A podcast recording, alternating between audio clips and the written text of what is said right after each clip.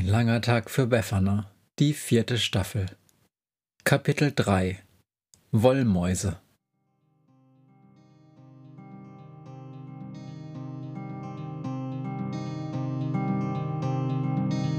Wenn der Wind einsam durch die Straßen fegt, wenn die kalte Nacht sich auf die Häuser legt, wenn in Fenstern Weihnachten... Guten Tag und herzlich willkommen bei unserer kleinen Reise durch die Liedersammlung der Weihnachtshexe Befana. Ganz zuerst möchte ich schnell ein kurzes, eher technisches Detail erwähnen. Wer von euch oder von Ihnen noch einmal die Liedtexte der von mir vorgestellten Werke genauer studieren möchte, kann das ab heute unter befana punkt net tun. Die monströsen Liedtexte der bisher vorgestellten Werke sind dort zu finden. Apropos monströs. Den allermeisten von euch oder von Ihnen wird ja nicht entgangen sein, dass Monster im Leben und Wirken der Weihnachtshexe Befana meist in einem recht positiven Licht dargestellt werden. Das gilt durchaus auch für die Liedersammlung, um deren Erschließung ich mich zuletzt intensiv gekümmert habe. Es gibt allerdings Ausnahmen, so wie die folgende, die ich heute vorstellen möchte. Es handelt sich um das Stück eines unbekannten, mutmaßlich menschlichen Autors aus den achtziger Jahren des zwanzigsten Jahrhunderts. Es besticht meiner Einschätzung nach durch seine komplexe Multiperspektivität, die in einem scheinbaren Gegensatz zur doch eher simplen Harmonik- und Melodieführung des Stückes zu stehen scheint. Aber Obacht, rufe ich da dem Publikum zu, Obacht!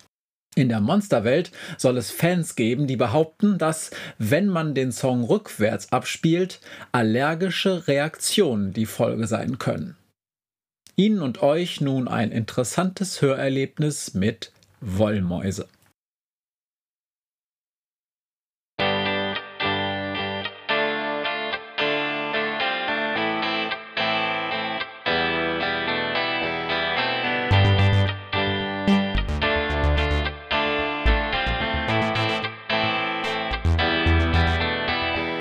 Ich öffne die Tür und es riecht schon so stark nach Rüffeln und Ärger und Erwachsenenquark.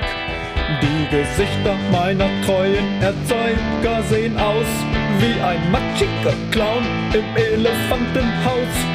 Alles klar, frage ich, hey, was geht denn bei euch? Ihr guckt, als wär euch grad ein Pups entfleucht. Stark gerötete Augen starren zu mir hin. Und eine Hand schnellt hoch mit was Flauschigem drin. Schau, was gerade vom Boden flaumt man mich an. Unterm Bett in deinem Zimmer kam. Das ist das Ende der Geduld, mein Kind. Ab heute weht bei uns ein anderer Wind. Denn du hast Wollmäuse, Wollmäuse, Wollmäuse im Bett. Alles voller Wollmäuse, Wollmäuse, grins, bloß nicht so fett.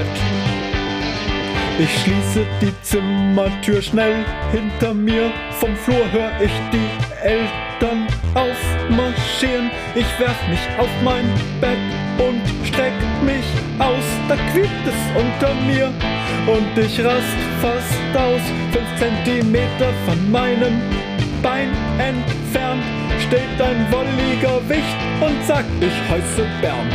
Deine Erzeuger haben Ivan entführt. Sie ist die Liebe meines Lebens und ich bin irritiert. Sie stand grad auf dem Boden, flaumt er mich an.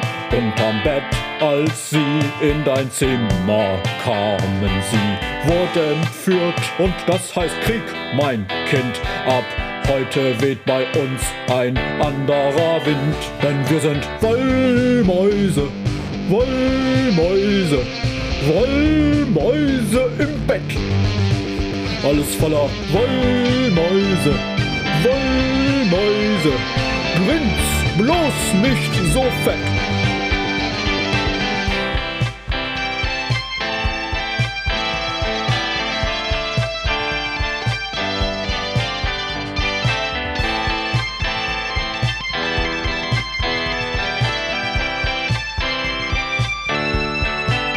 denn wir sind Wollmäuse, Wollmäuse, Wollmäuse im Bett. Alles voller Wollmäuse, Wollmäuse, grinst bloß nicht so fett. Bevor ich auch nur an Flucht denken kann, haben tausend Wollmäuse mich überrannt. Ich lieg gefesselt auf dem Laken fest. Ein dicker Wollmausknebel gibt mir den Rest. Ich kann nicht atmen, kriege keine Luft. Ich rieche nur den strengen Wollmausduft. Ich spür, es kribbelt im Gesicht und dann schwellen plötzlich meine Augen an. Die kleinen Dinger spüren zwar die Gefahr, doch als es dann passiert, sind sie zu nah. Ich niese laut und kräftig wie noch nie.